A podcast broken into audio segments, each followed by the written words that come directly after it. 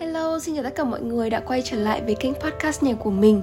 Mình là Ngân Đi Và hôm nay thì mình có ngồi ngắm nghía lại cái kênh podcast này. Ngân Đi Podcast.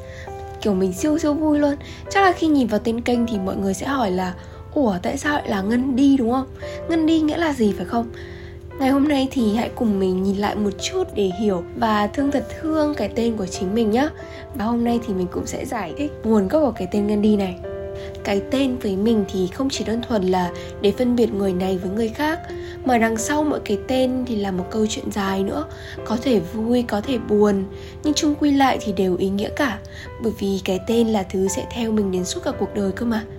Ngày hôm nay, hãy cùng mình ngồi kể ra ba câu chuyện về những cái tên và để trả lời cho câu hỏi ban đầu mình đặt ra nữa. Khi còn học tiểu học thì mình vẫn thường thắc mắc rằng tại sao hồi xưa tên của mọi người nghe rất là lạ ấy nghe không hề hay hay là cũng không hề mỹ miều như những cái tên mà bây giờ mình thường thấy sau này thì mình mới biết là hóa ra hồi xưa ông cha ta đặt tên xấu là bởi một ma quỷ không bắt con của mình đi để em bé sinh ra được sống khỏe mạnh mà lớn lên cái tên tuy không hay nhưng lại ẩn chứa bao nhiêu yêu thương cũng như là lo lắng của các bậc cha mẹ. Đến bây giờ thì không ai đặt tên con mình như vậy nữa. Khi mình xem danh sách lớp của các em Trời ơi tên các em siêu hay luôn. Mình hiểu được sau mỗi cái tên là biết bao điều tốt đẹp mà cha mẹ các em muốn gửi gắm Là tâm sức của biết bao nhiêu người trong gia đình. Bố mình kể rằng khi chọn tên cho con là phải xem hết lại gia phả để tránh bị trùng tên. Rồi còn hỏi ý kiến của ông bà hai bên xem tên đã đủ ý nghĩa chưa, tên có hay không. Tên của mình là Phương Ngân. Hồi trước bố mình thích bà Kim Ngân ấy. Bà là cựu chủ tịch quốc hội của Việt Nam hồi trước. Lúc đầu thì định đặt tên mình là Thùy Ngân cơ.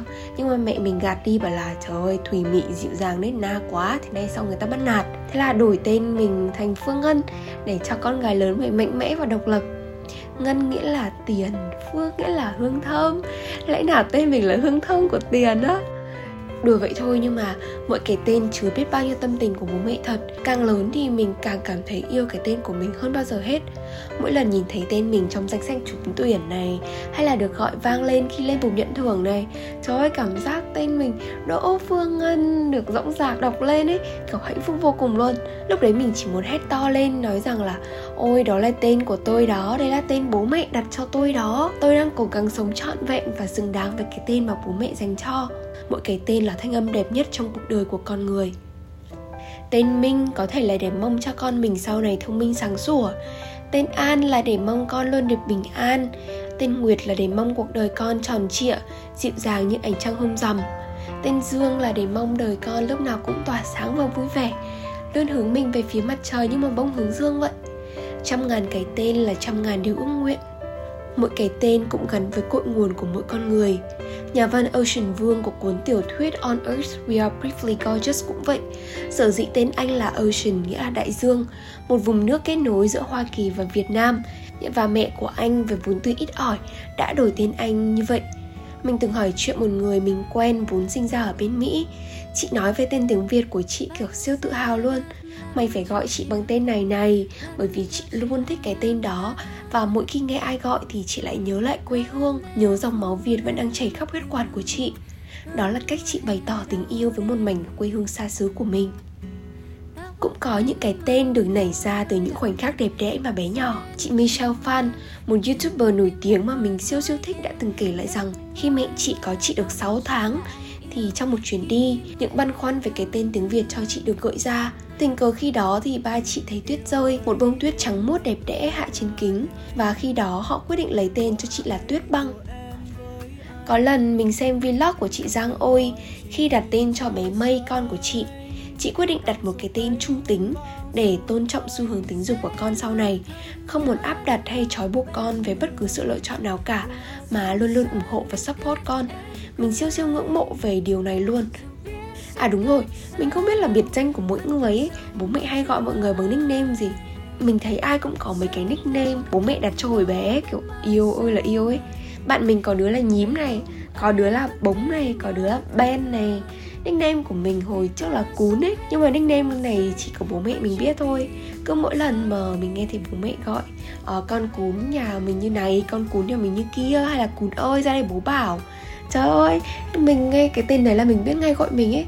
Và mình thấy tên thấy dễ thương lắm.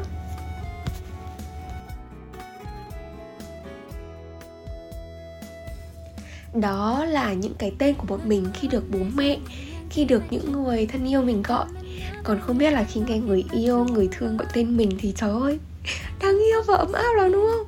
Khi anh gọi tên em thì bảo tố cũng quá dịu dàng cơ mà. Gần đây thì nhà nhà người người đi xem bộ phim em và chị. Trong đó nàng thơ giao ánh được rất nhiều người thương mến. Trong hơn 300 lá thư tình của nhạc sĩ Trịnh Công Sơn gửi đến nàng thơ giao ánh Lúc nào cũng bắt đầu bằng ánh ơi. Cái tên đó có khi được viết đi viết lại. Ánh, ánh, ánh. Bởi đó là tên của người thương. Nên viết ra cảm thấy bao nhiêu cũng không đủ.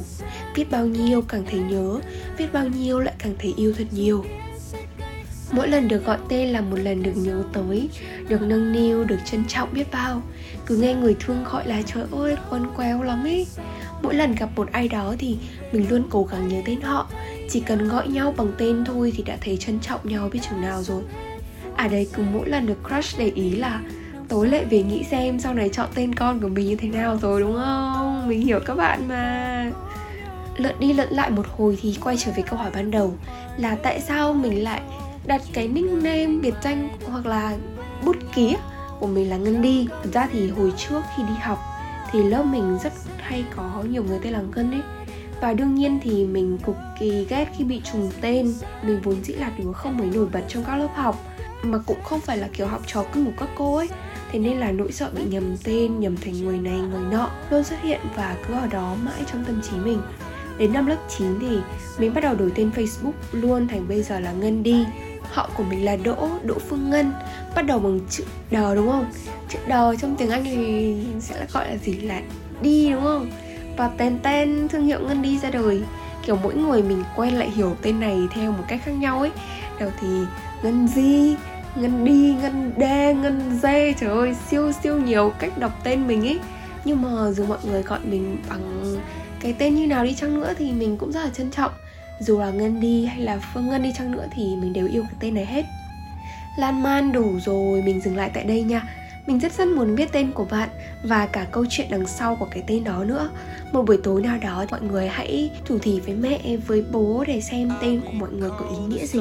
Biết đâu đằng sau cái tên của mọi người lại là cả một câu chuyện dài. Ôi là dài thiếm trọng Hãy chia sẻ điều đó với mình nhé Và cảm ơn bạn thật nhiều vì đã lắng nghe. Chúc bạn một ngày làm gì cũng vui và hạnh phúc. Trước khi tạm biệt, mình sẽ đọc các bạn nghe đoạn trích trong quyển sách vừa nhắm mắt vừa mở cửa sổ của nhà văn Nguyễn Ngọc Thuần. Trời ơi đáng yêu cực luôn, trong veo như giọt nước vậy. Nếu có cơ hội thì bạn hãy đọc với mình nhé. Chúng mình cùng bắt đầu thôi. Bạn có khi nào hỏi mẹ mình chuyện này chưa? Tôi nghĩ sẽ rất thú vị. Bạn sẽ biết về mình lúc chào đời. Bạn có biết mở mắt nhìn bố mẹ không? Bạn bao nhiêu ký? Khi ngủ bạn khóc mấy lần trong một đêm? Bạn có tóc không? Màu gì? cả trăm chuyện để biết về mình nhưng tôi muốn nói với bạn một điều chúng ta phải bí mật chuyện đó phải riêng tư. Khi bạn giữ một điều bí mật về mình hay về ai đó, bạn sẽ không bao giờ quên.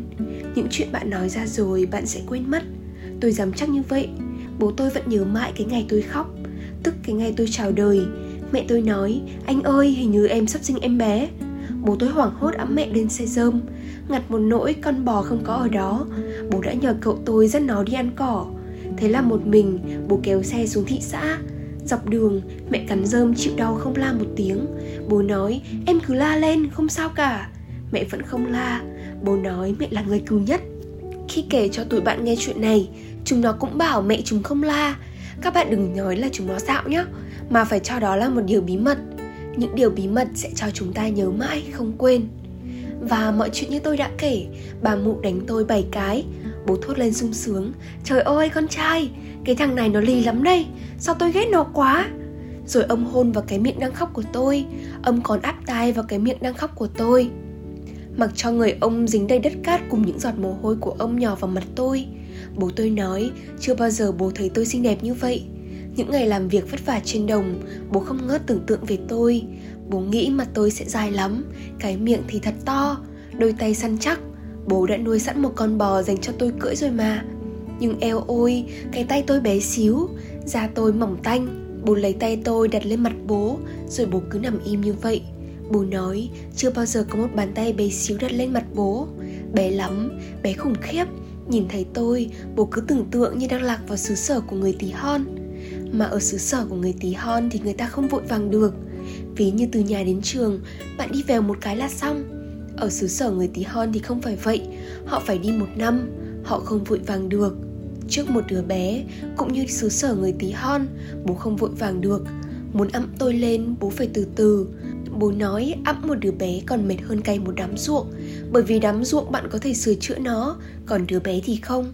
Nó cũng không biết nói, ôi tôi đau quá, con kiến nó cắn mông tôi. Vậy đó, cái ngày tôi chào đời, và bố muốn được nghe tôi khóc. Buổi tối, bố phải đi nhẹ chân, một nỗi khổ của bố. Bố tôi khỏe lắm, cái gì chạm phải tay ông đều rồn ràng. Muốn đi nhẹ là việc cực kỳ khó khăn, nhưng vì tôi bố đã tập dần. Bố nói giấc ngủ của đứa bé đẹp hơn một cánh đồng. Đêm, bố thức để nhìn thấy tôi ngủ, cánh đồng của bố. Bố rất tiếc không được biết bà mụ đánh bố bao nhiêu cái. Bố có hay khóc không?